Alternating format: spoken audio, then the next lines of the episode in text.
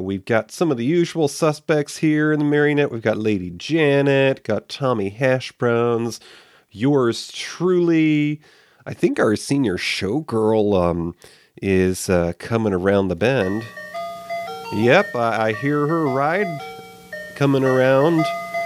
So uh, you know, in a in a few moments, we might be ready to get going. Uh, Hey, you know what, Mhm. DJ? For reals today, and I have not seen this in a million years, but somebody had an ice cream truck that they were riding around, possibly with that tune, although I'm not sure, but something similar. oh, And uh, I have not seen that in years. But it and, and and whoever had this truck, it was all hand painted, all the signage, you know. So this was clearly, you know, somebody doing something entrepreneurial, and uh, and they had that song. They had a song like that, and it was an ice cream truck. Oh, how cute. When I was a kid, we didn't have an ice cream truck. You know, we had the Schwan's truck.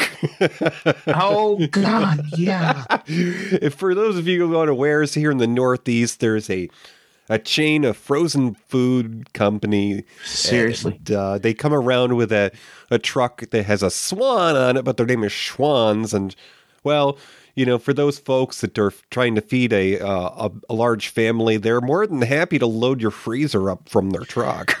Right. And by the way, this was years and years and years before all of this stuff you can get online now. Oh, yeah, all, all those foods. I mean, Mhm. really. I mean, Schwan, that was out there way, way before any of that. well, sir, it's a couple of minutes past. I think that uh, we will get the evening started.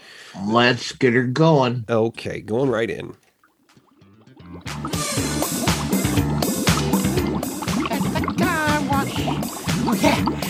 Wash, wash, wash. Working at the car wash. Yeah. Gertie, what, what happened in here? Why are these suds and bubbles all over everywhere? Oh, funny thing about that. Yeah? Well, the laundromat next door had some plumbing problems, and uh, well, I, I guess we have an air vent, and Yeah? well, it just sucked it all in. Uh, but look, the place has never been cleaner.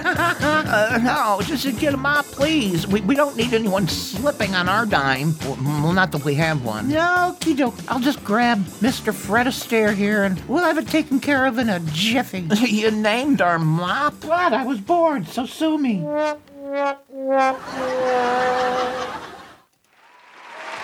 Womp womp. Hey there. Oh, it is a Friday evening, and we're in our usual places to talk about those hits that fell from the box office. And, um, you know, um, this one here tonight is a listener request.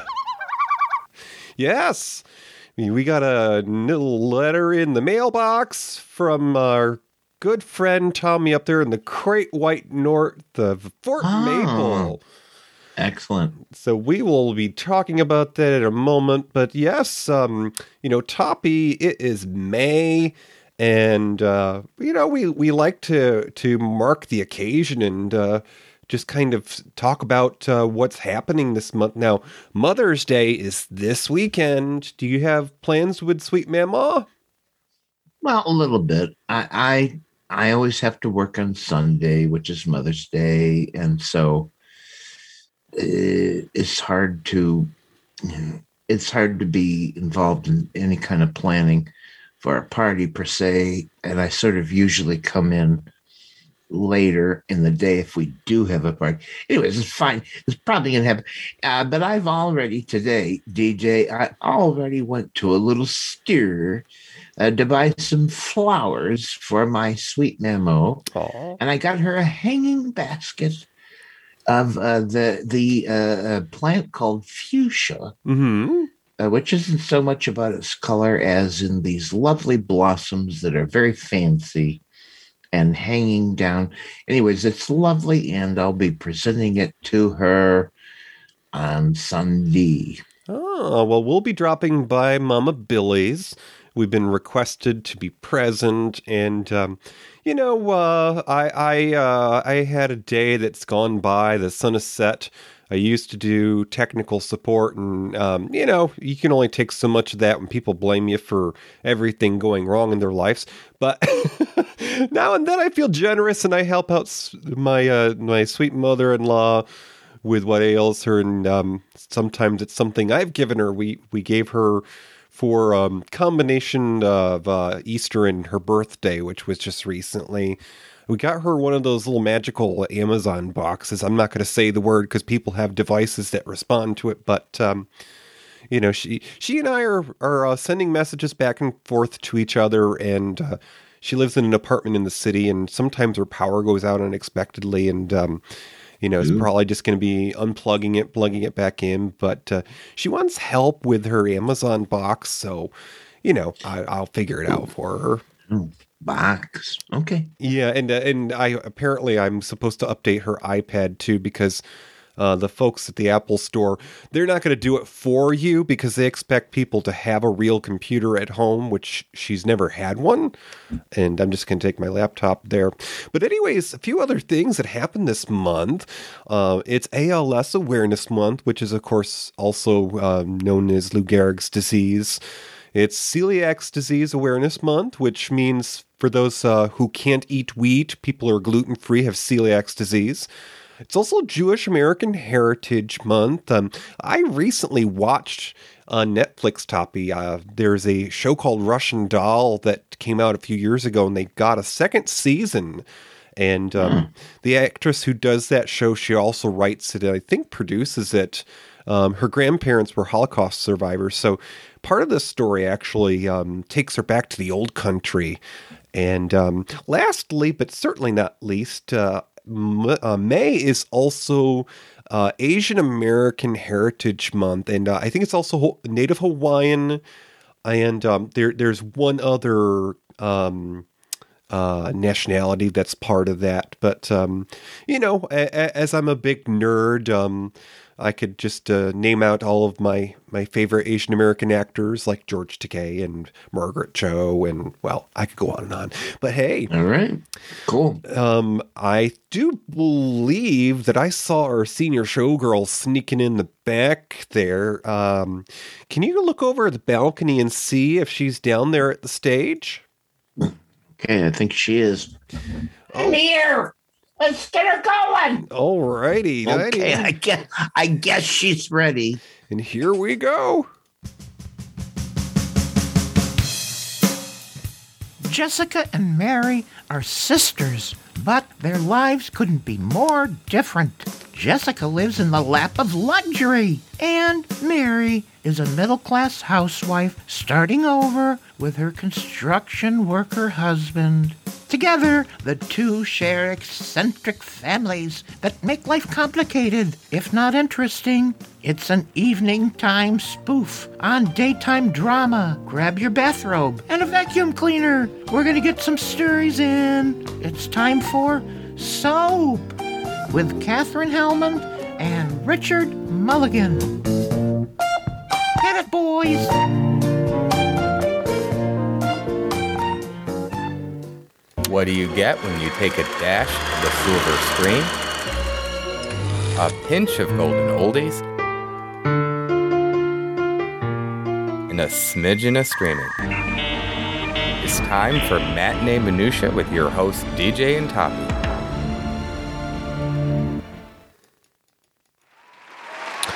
Okay, so Toppy, tonight we're talking about a late 70s comedy drama TV series that was on ABC, the American Broadcast Company.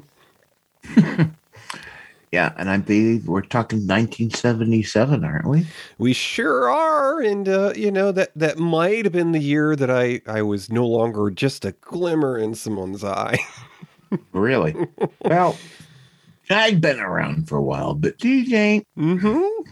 We're going to set the stage tonight a little bit different way than we usually do because both of us feel like a little bit of talk about the history of soap operas in general is due here before we begin with soap. So, what do you got to say about that, DJ? Alrighty, so this is a brief history on soap operas. In the US, the first daytime drama was on NBC.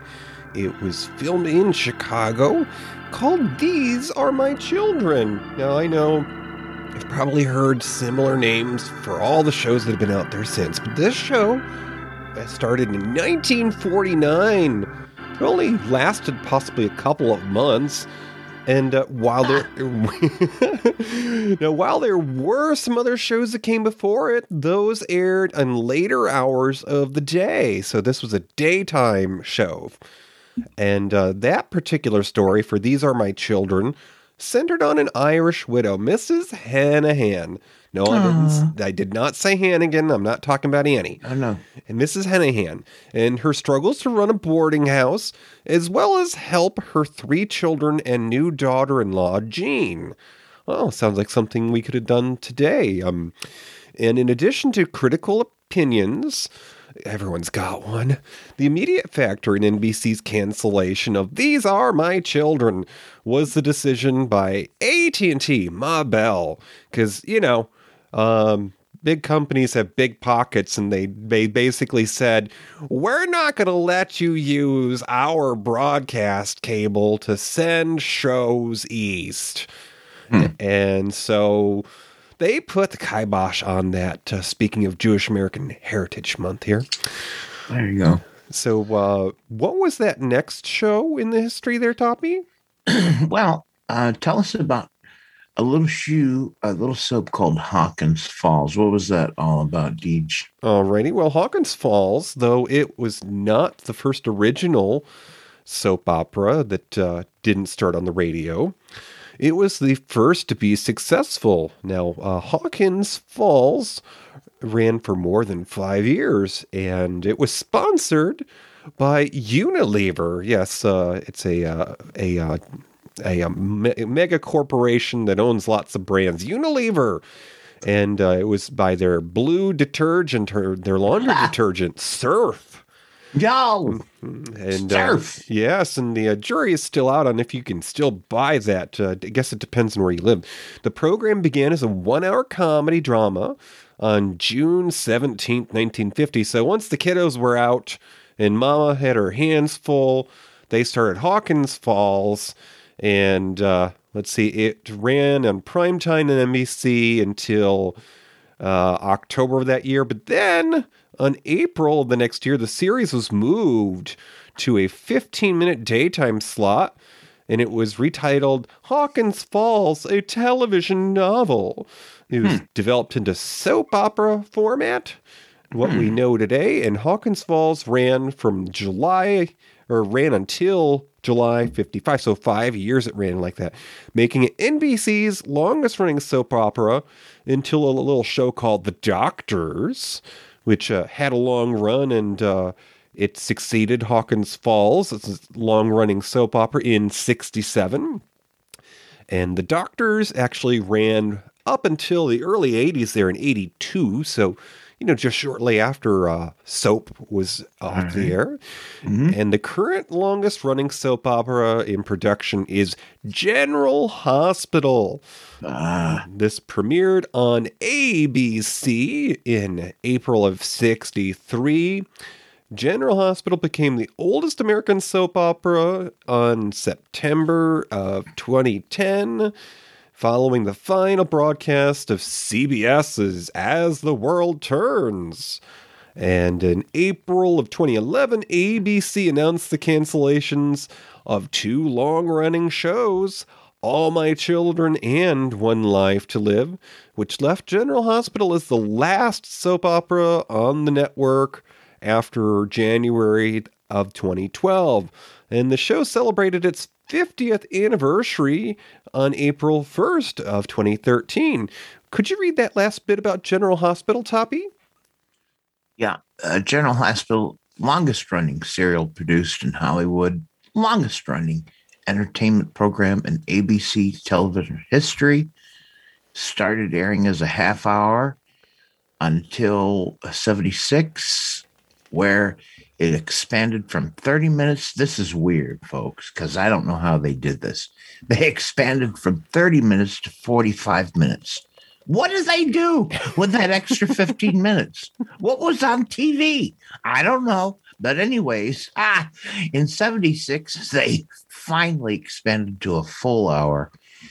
And uh, they oh, uh, uh, General Hospital has been listed in the Guinness World Book Records as the longest running American soap in production and the second in American history after Guiding Light.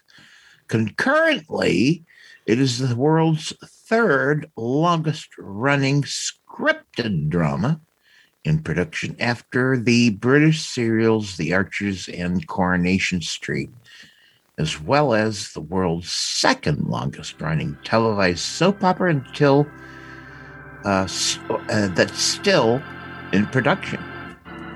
It holds the the record for the most daytime Emmy awards for daytime Emmy award for outstanding drama series with 14 wins. Can you believe it? Oh. Oh, right. So, Soap. And uh, this is the show we're talking about tonight ABC 1977. Tell us a little bit more about Soap there, Toppy. All right. So, way back then, there were tons of soaps on TV. There are most of them, as you as you can hear from what we said, they're gone. But at that time, soaps were still big, still big for the networks, and there were a lot of them. And ABC thought, hmm, I don't know. There seems, I think there's material that we could plumb from soaps and make a sitcom. And that's what they tried to do. It ran on ABC from September 77 all the way until 1981 it was created as a nighttime parody of daytime soaps. And it was presented as a weekly half hour prime time comedy, a sitcom. Uh, uh, and similar to a soap opera, the, the show's story was presented in a serial format, which was pretty, well, unique for a weekly sitcom. And it featured melodramatic plot lines, including get this, kids. Here's the comedy in the show. Uh, the plot lines included alien abduction, demonic possessions. well, of course, there was the extramarital affairs, which were common to soaps. You know, murder, kidnapping. Um, uh, soap had unknown diseases, you know, and uh, amnesia uh, not to mention cults, organized crime, warfare, and a little bit of a communist revolution that was part of a plot for a while, and teacher student relationships. In 2007, Soap was listed as one of Time Magazine's 100 best shows of all time. And in 2010, the Tates and the Campbells ranked at number 17 in TV Guide's list of TV's top families. Ooh. and just a, a, brief after mentioned soap uh, had a very, very successful spin off series uh, called Benson, and it starred the breakout star from soap, Robert Guillaume, as uh, he was a butler on soap, and uh, he went on to do a show called Benson on ABC from 79 to 86, and it ran a full five years longer than its predecessor, Soap. So, even more successful was Benson. So, there you go. And without Benson, we wouldn't have the beginning of the careers of several Star Trek actors. I had to get it in there. You know I did. Well, we always come around to Star Trek on this little shoe. we have, So- of course, Mr. Rene Auberjonois, because I love saying that name, and Ethan Phillips. Both were part of Benson. And That's uh, right. Yeah. And uh, for those of you who are staying after class, uh, if you look hard enough, in the first couple of seasons, Michael Keaton's first wife plays the governor's secretary. Ha. All right, there you go. Well, let me just, we're going into 77. So let me just mention some of the boys of celebrities in 77. Besides me, There, well, were you, bo- DJ? you know, real quick story. Are you going to tell me you were born in 77? Oh, of course. Um, Oh my God! I know. Out of the out of the mouths of babes, right? Oh my God! I can't believe it. I Uh, just, I, you know, oh my God. you know, and and, uh, and to boot, I'm a New Year's baby, so Yeah. um, real maybe not so quick, but uh, as quick as I can try to tell the story. Um, I used to get introduced to people who I had no idea who they were, but basically it's like um, being runner up of the uh, the dairy fair. Because you know you you get to appear at supermarkets and cut ribbons and all that jazz. But uh, I used to get introduced as the first baby born in our our county, basically of the tricentennial. Because seventy six was the bicentennial, and seventy seven was the first year into the new century of the of America. So I was the the first baby of our county in the tricentennial, and I'm like, ooh. You know, is that even going to get me a cup of coffee at Denny's? Maybe not, but uh, hey, listen. I mean, you know, you got to get, you got to take what you can get. Ha! Uh, uh, celebrity births besides you. Yeah. God damn, I can't believe you were born in 77. Anyways, uh, also born in 77 was Robert Thicke. Okay, Robin Thicke, and talk about I'm taking sorry. taking it where you can get it. This man, he, well, uh, let's just say um, he has some talent, but he has been brought up on charges of, of plagiarizing some of his music. Okay. Uh, see, I can I confuse him with Alan Thicke, but anyway. That's his daddy. Oh, okay. All right. All right. Uh, also, Annie Wershing. Mhm. Uh, uh, she was the Borg Queen on Star Trek Picard, by the way. Also, Sarah Michelle Gellar. We know her because she's the fabulous Buffy the Vampire Vampire Slayer. She born in '77. Yeah. Uh, John uh, Cena, Cena. wrestler at Cena. hmm Okay. Uh, he, he was in uh, the movie The Punisher. Uh, well, the, the the recent Disney Marvel series, The Punisher. Okay, thank you. Because oddly enough, for this character, there's been a lot of Punisher movies. One had John Travolta, believe it or not. Anyways, let's not talk about that. Also born in 77, Zachary Quinto. Uh, he was in Heroes, he was in American Horror Story, and also, here we go, Star Trek Spock in the recent Star Trek films. Liv Tyler, born in 77, daughter of musician Steven Tyler. Randy Harrison, he was an actor in Queer as Folks. He was the twink on Queer as Folk. All right. Well, we know we love him then.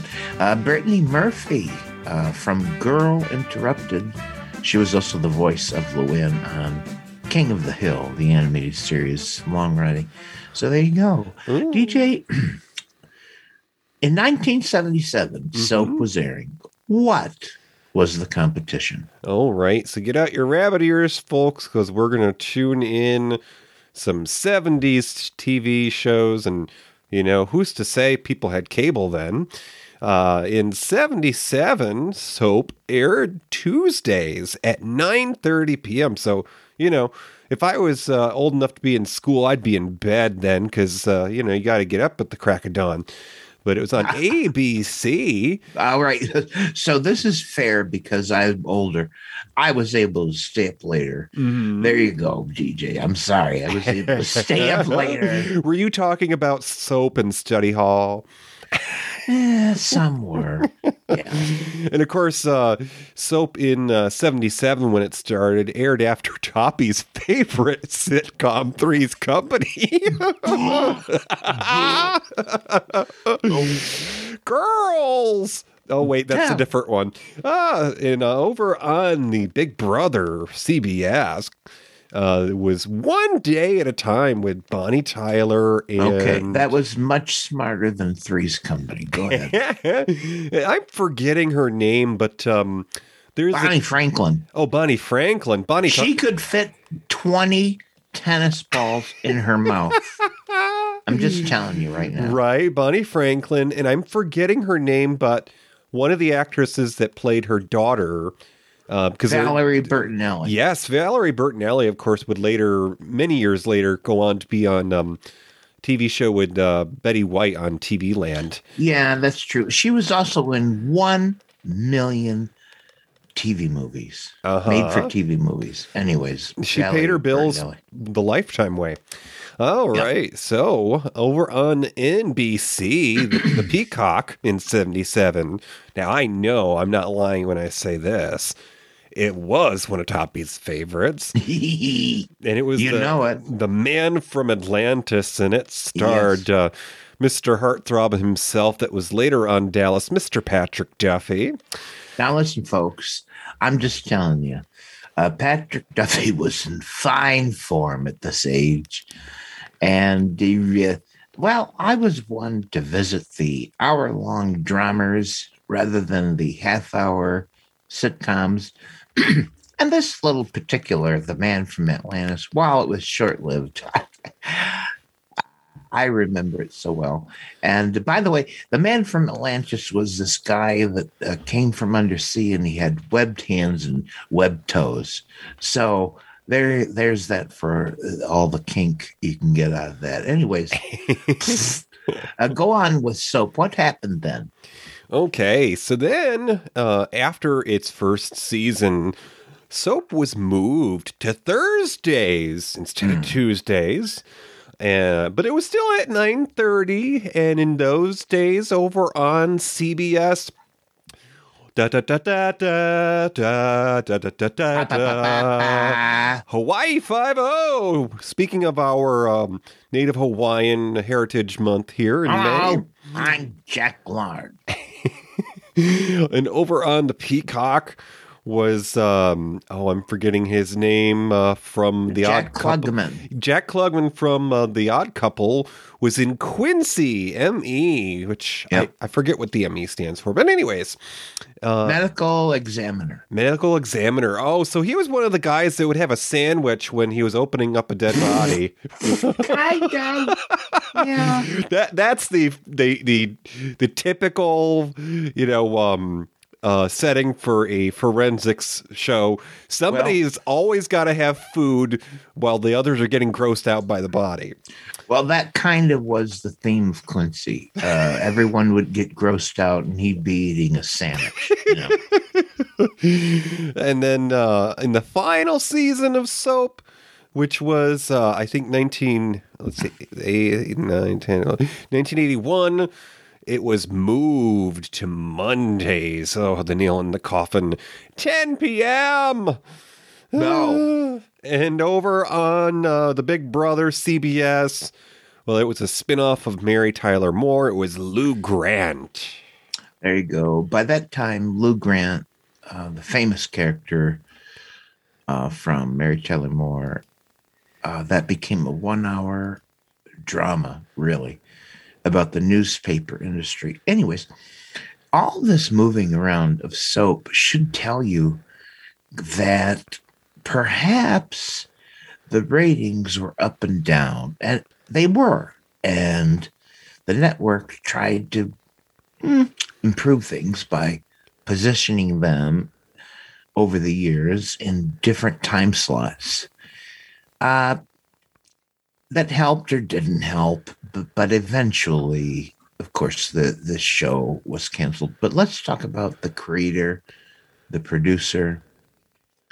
Her name, and this is really kind of inspiring and and wonderful. Mhm. It's a woman, Susan Harris, American television writer, producer, creator.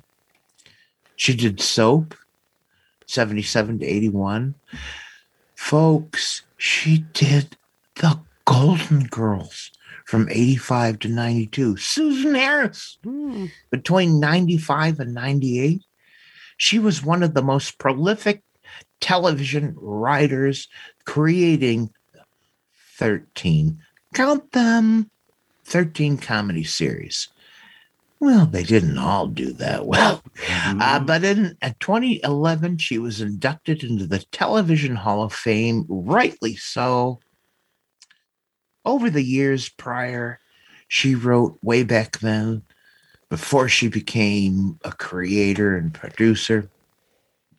She wrote for Love American Style. She wrote for All in the Family. She wrote for The Partridge Family. And uh, she did a, a nifty TV adaptation of Neil Simon's Barefoot in the Park. Hmm. I wonder if that Many, Sorry, Oh, I was gonna say. I wonder if that one was the one I saw on HBO. There was one with, forgive me, um, the actor who played John Boy.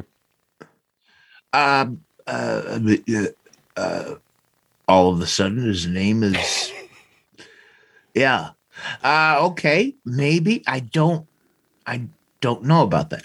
Uh, the last thing I'll say about Susan Harris, this writer and producer and creator, uh, is that maybe, maybe the most, the the one episode she's most famous for would come from Maude in the 1970s with Bea Arthur, and it was an uh, an episode about abortion, and uh, she won the hu- uh, the Humanitas Prize for that.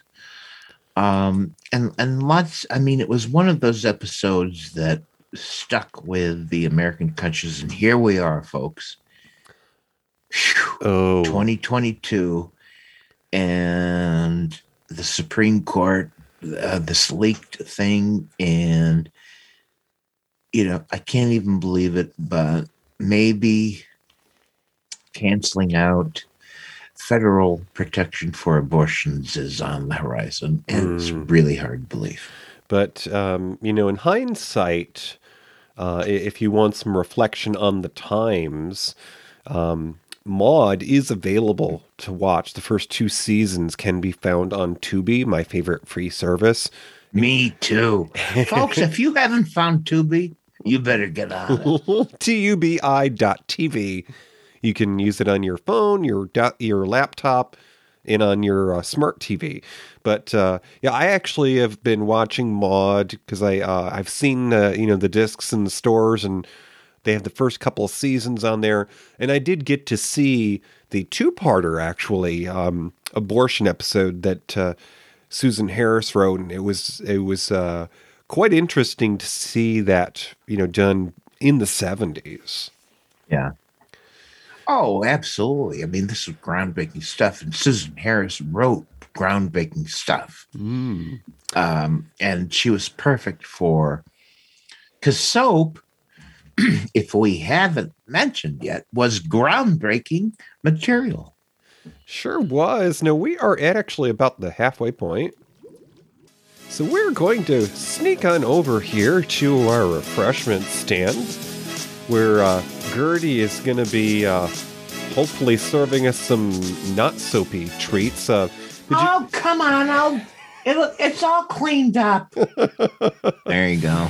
we have a clip uh, from the uh, I, I think it's the television factory academy something or other anyways this is a clip with um, billy crystal talking about his character of jody on soap from the general audience, great. There was some gay groups that were upset that he was on a stereotype and so on, and we corrected that. I felt it, and we made him more real. And and the proof of it was as we went on, he gets jilted at the altar. He has an, a, a one night thing with this woman, which ends up producing a baby, and he decides to do the honorable thing and marry her. He was confused, you know. Now that was fun stuff to play, because it felt like that was a that was a good way to to to f- have him eventually come to terms with who he was. And when they had the baby, they did a poll, and the America in this poll wanted Jody to have the baby, and I thought that was the victory. I thought that was the big thing was that they trusted a gay man with a child in this poll that ABC did at the time. So um, it was it was difficult. Um, not in the studio. This, the, everyone was great. It was the world was remarking about this guy, and even if it was favorable, it still was. Oh, there's the gay guy from. It was always a label that was a little uncomfortable at the time, you know, to go through. Because again, it was 40 years ago. It was really different. I was really proud of what we did on the show, and it was during that show that the run of it um, that Bob Guillaume and I became very close. And Bob, um, Who played, Benson? Benson, Yeah. who was the, the out and out runaway star of the of the show and spun off to do his own show and he left us. And and and Bob was a very proud African American man. And he, we we had lunch one day and I said, you know, he was always meet me in the parking lot when we pulled up to go to work and he'd, he'd look at me and go, "You're still here?" Huh? We we had this funny little, "You're still here?" And we were talking, and I said, you know, we're both playing minorities. You know, we're both minorities in this. I, I said, you know, we both have responsibilities in this. And you're playing, you know, this really funny, wisecracking guy, but he is a butler, you know, and he works for the white man. And I'm a gay man who, you know, we have a lot in common here. And that that discussion with him was very powerful for both of us. And it was at that point after that when we would do scenes in front of live audience and some of them were, you know, I sometimes had difficult material to navigate. Um, he'd be the first one over to the set when I'd come off after finishing a scene to say good job. Um, and that was that that forever bonded us uh, because of what I said to him. I said, you know, we're both we're both minorities in this.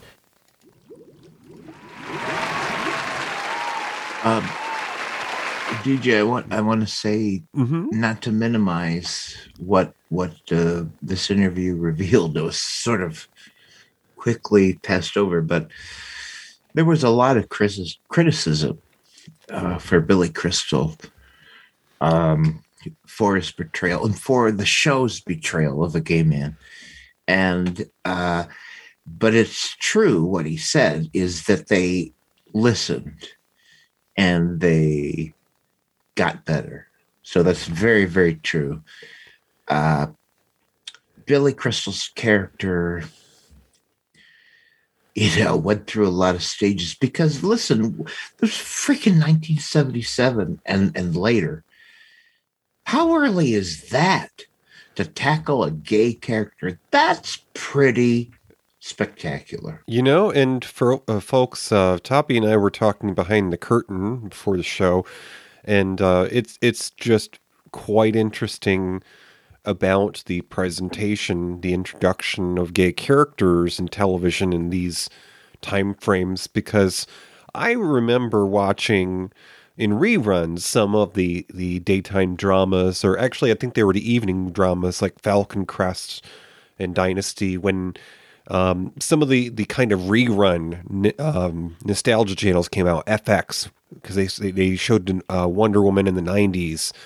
But um, anyways, um, I rem- I was talking to Toppy about a character I remember who was the the son, you know, the the um, boy wonder of the millionaire in I I want to say it was Falcon Crest, and he was supposed to be gay and uh, I think that that show aired in the 80s.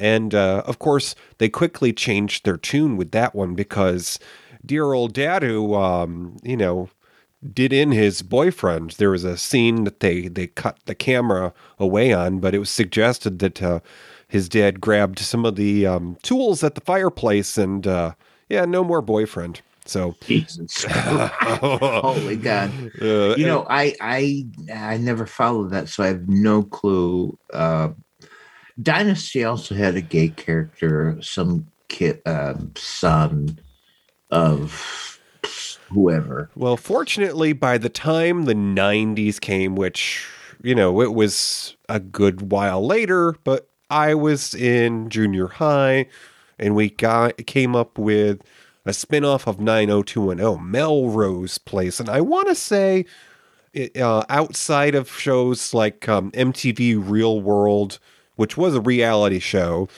uh, Melrose Place might have been one of the first TV shows that was allowed to have an openly gay character. And he wasn't just um, flamboyant, he actually wore a leather jacket and he rode a motorcycle. But leave us not forget, um, certainly soap uh, was a trendsetter uh, that, you know, ABC didn't have to deal with this if they didn't want to. And there probably was a lot of uh, gnashing of teeth on the executive side, but somehow it, it came out with Billy Crystal's character, and uh, that nothing but groundbreaking. But DJ, we've got a lot of cast members sure do. that we need to talk about. Mhm. Why don't you talk about Katherine Helmond, who played Jessica Tate? Oh, I would love to. She is the grande dame of soap. Miss Katherine Helmond, who played Jessica, she was born in Galveston, Texas, so she's a Texas gal. You know that uh, that that little town that's uh, an island in the Gulf. All the kids go to spring break there. Yeah. Well, she took a job at a local theater while she was still in high school. She was hammering and sawing the scenery, so she was set building, and she Oh. she cleaned the bathrooms and well, uh, she pulled listen, the curtain. hey, I got, I got, uh, she's my soulmate, definitely. she operated a summer theater in the Catskills because you know when when you need to be up and coming in your career, you go to the Catskills because that's where all the comedy acts are. For three seasons, she was there and uh, taught acting in university theater programs. Now, Katherine Helmond made her TV, TV debut in 1962, but had to wait another 10 years until her breakthrough came in the 70s. Why? Well, probably because she was a woman. Uh, Soap was her 32nd television series. Jesus, thirty Yeah. seconds. She knew her way around craft services. Um, just prior, Helmond was a guest on one of my favorite shows, The Bionic Woman with Jaime Sommers. Well, actually, it's um, Lindsay Wagner, of course.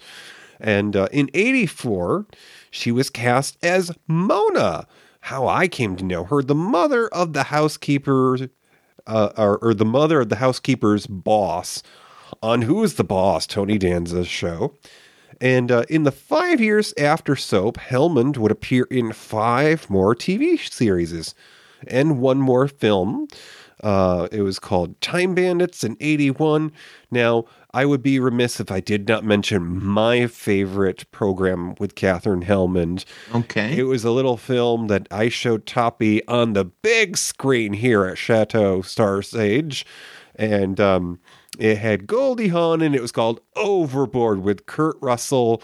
And Katherine Helmond played the rich mama.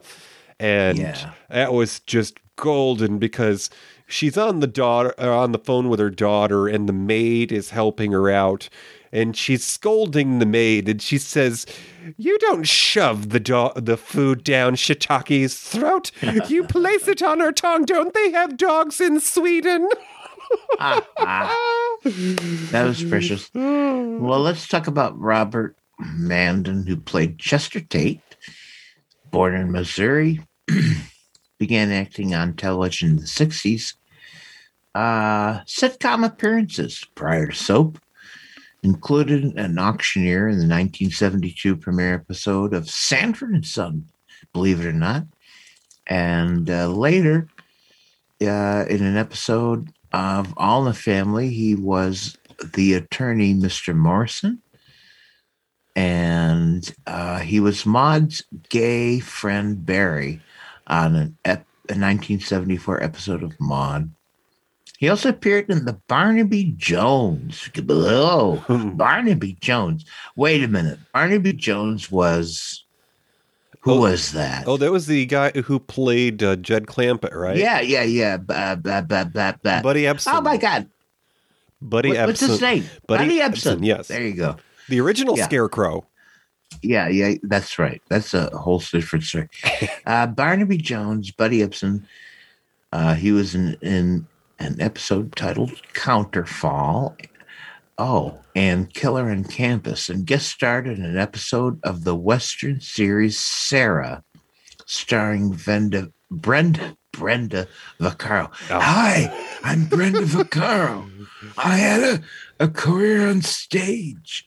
I don't know how anyone heard me with this voice on stage, but believe it or not, I had a career on stage. I owe my voice to Virginia Slims. Now stop it. I don't know if that's true. I have no idea. Anyway, anyways, Brenda Vaccaro. By the way, I watched Sara, which was like a, a, a one season. It didn't last more than 13 episodes, but I loved it. And Brenda, that was my introduction to Brenda Vaccaro. And then I loved her in Airport 77. But anyways, that's an entirely different thing. Uh, well, who are we talking about? Mr. Robert Mandan. okay, yeah, he played Mr.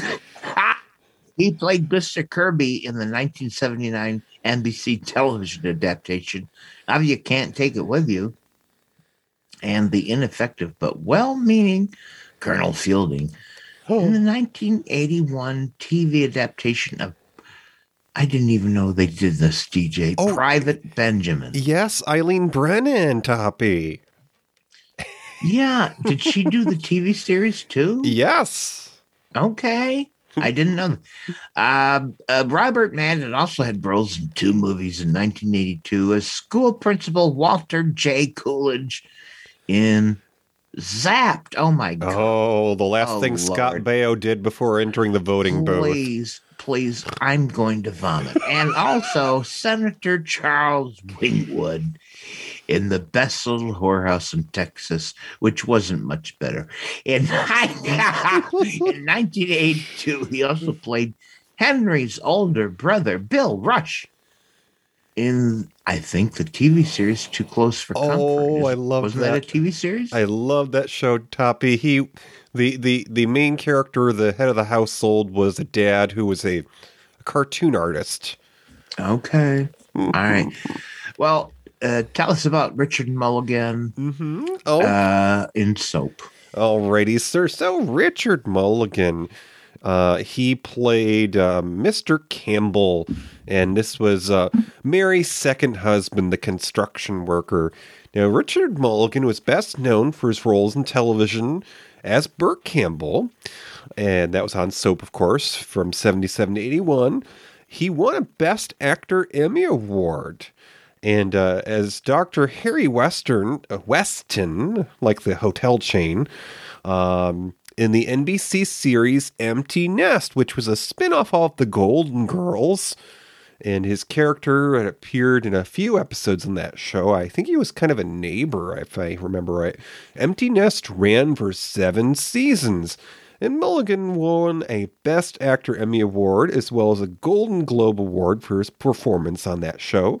He also played the Secretary of State William Seward in a film from 88 called Lincoln, about Lincoln. And uh, it was a TV movie based on Gore Vidal's novel. So Toppy, we uh, we have a up and coming comic that was featured in Soap. It's where he got his start. Tell us a bit, little bit about Mr. Billy Crystal. There you go, Billy Crystal. You all guys know them, know him. Uh, American actor, comedian. He became a writer. He became a producer, film director. He gained uh, prominence in the 70s and 80s for primarily his role in soap as Jody Dallas. And also, he became a frequent cast member of Saturday Night Live, and he hosted it frequently.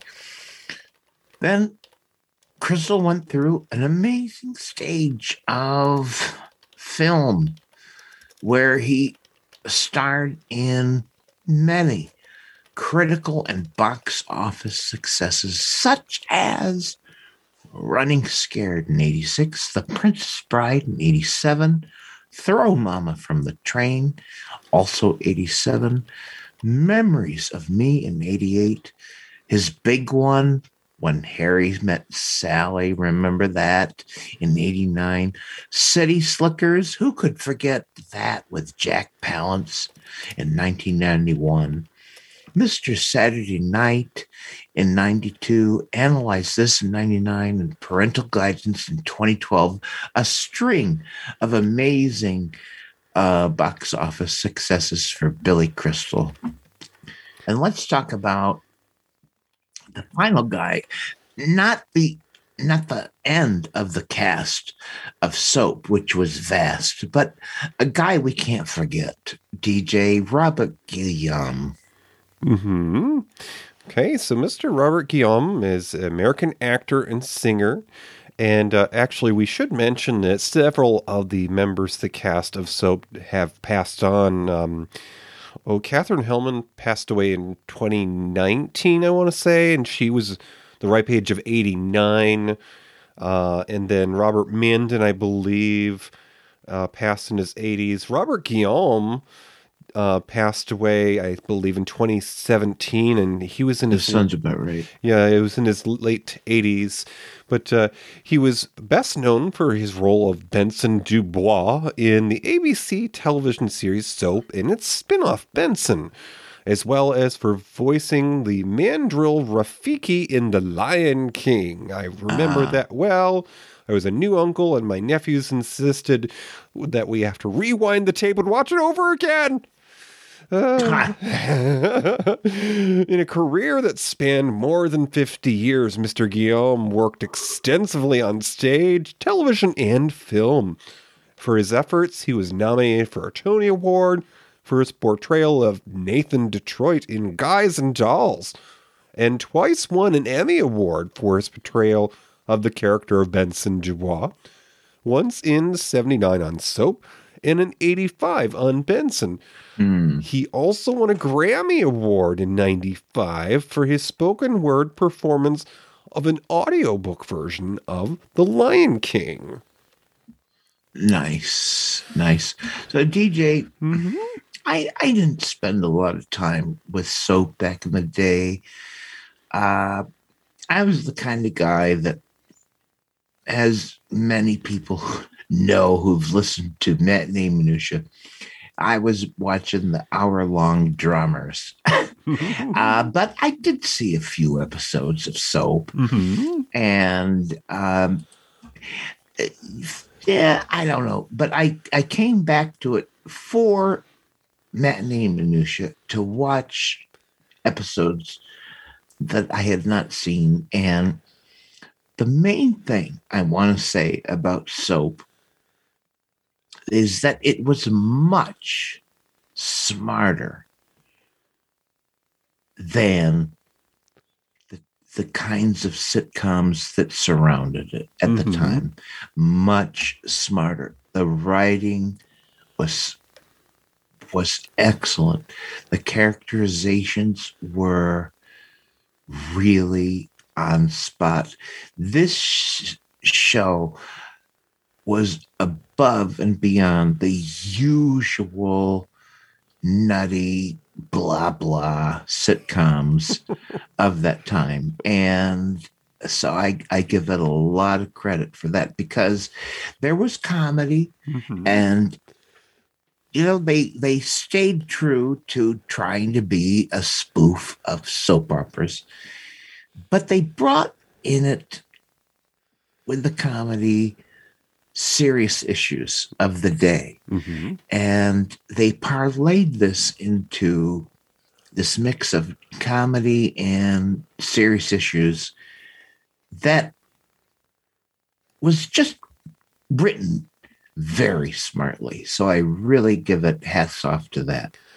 Yeah, you know, I think that um, soap might, well, by the time I caught it for the first time, it was in reruns, of course, but I think for a time they uh, were featuring it on the precursor to TV Land, which was Nick at Night.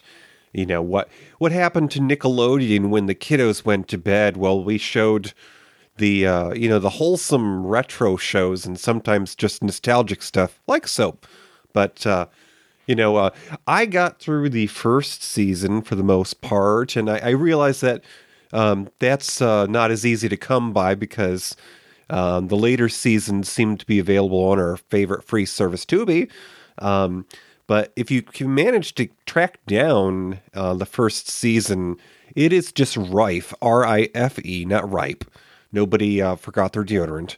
It was just rife with celebrity guest appearances from the early days of their careers.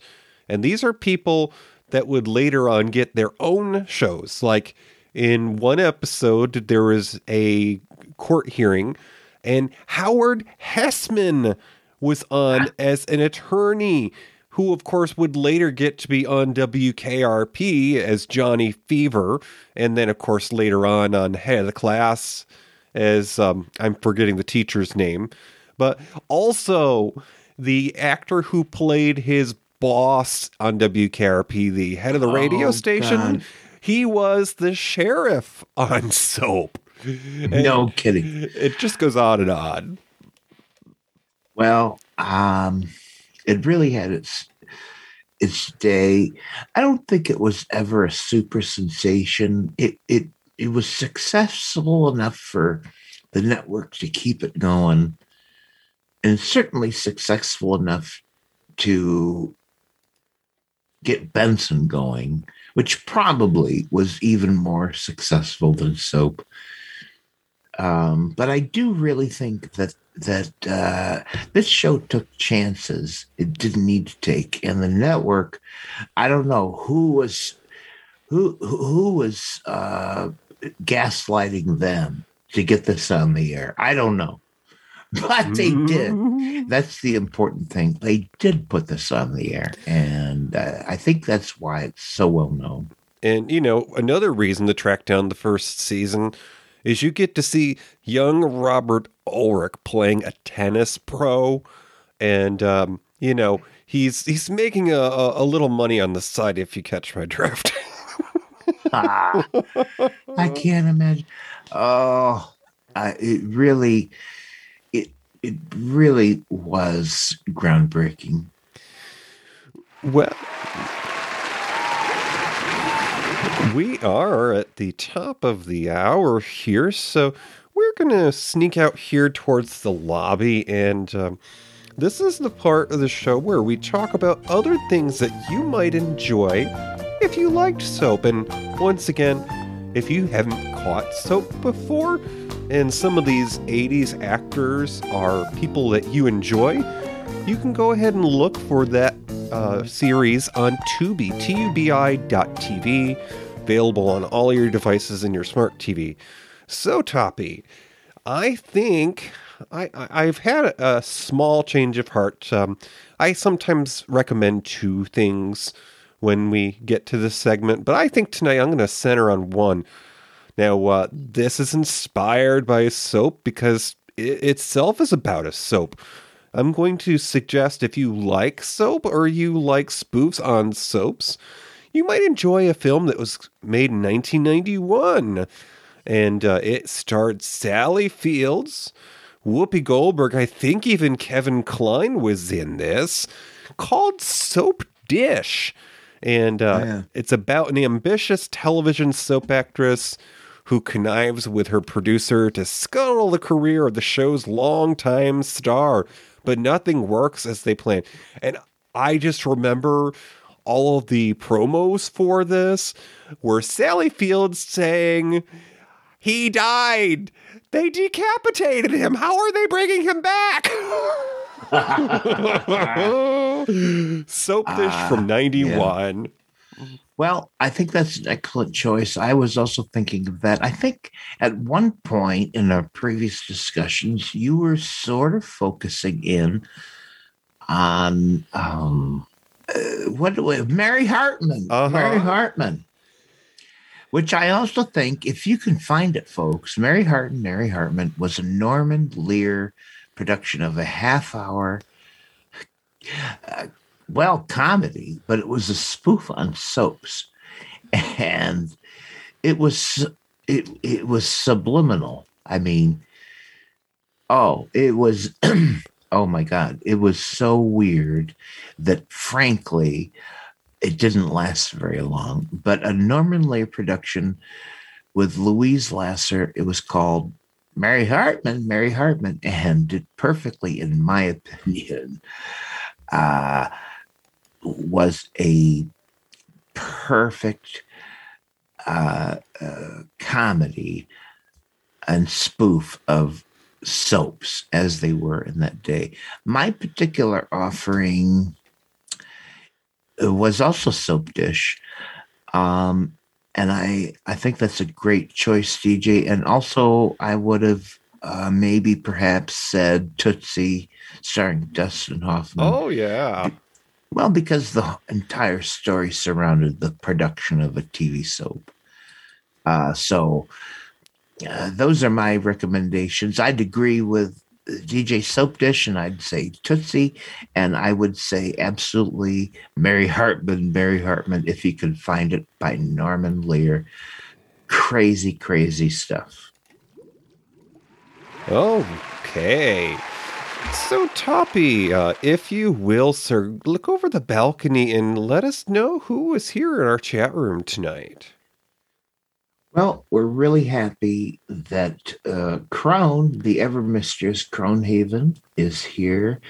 Uh, uh, Cronehaven just asked a question Was soap before marriage? I believe, Cronehaven, that Mary Hartman was before soap. I believe that's true. Mary Hartman predated soap.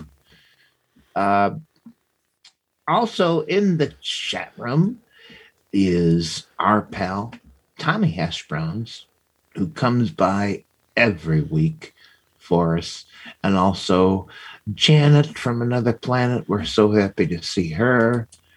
And uh, who else? Lamont Cranston, I think, may have been listening in. Hi, Lamont. And our friend Marin Gertz, who always comes by. Thank you, everyone, for coming by. Uh, it wouldn't be the same without you. We're so happy you came to be with us. Okay, so we're out here in the lobby, and as you all know, this building has a splendid history. Lots of acts came through here, vaudeville, and even a magician. Could you reach up there and grab that bag of coins for me, sir? We're going to see what's coming up next. Let me grab your bag. I mean, the bag. Yeah. All right, here it comes. no. Oh, here we go. Okay. Shall I read? Shall I read this? Yes, please go ahead and open that up. All right. Uh, next time, folks. Oh my God. Next time on Matinee Minutia, it's the American film noir at its best. It's Key Largo, a movie from 1948. Black and white. You're going to love it. It's a crime drama directed by the great John Huston. Get this, folks. This is who it stars the legendary Humphrey Bogart, the legendary Edward G. Robinson, the legendary Lauren Bacall, not to mention the legendary Lionel Beck, uh, Barrymore. And then there's Claire Trevor, Trevor as the alcoholic former nightclub singer Gaye Dawn. And by the way, she just happened to win the 1948 Best Supporting Actress for the Academy Award. Folks, Key Largo next time on matinee minutia. Alrighty, so that will be the third Friday of the month, which is May 20th. All right, sir. Well, it's another fine spring evening with the windows cracked, and, um, you know, the sun's been coming out a little more, and the daisies are pushing themselves up. Could you do us a favor and uh, say goodnight the way they used to on the radio? Sure. Good night. Now I'm brain farting. Good night, Gracie! Gracie. Oh God. Oh. Good night, Gracie. Thank you for listening to Matinee Minutia. Our show streams live on the first and third Friday of the month. Go to univazpods.net, click the tower for streaming audio. Enter Discord for our chat room. You can find our show anywhere you listen to podcasts. Find us on Twitter at Matinee Minutia, Find our group on Facebook. or visit our webpage at matineeminutia.com. Have an idea for a show? Or why not let us know how we're doing? Email us at matineeminutia at gmail.com. This has been an Olliebug production. I have a voice. I have a voice. You have a voice. You have a voice. We have a voice. We have a voice. Unique voices in podcasting. univazpods.net.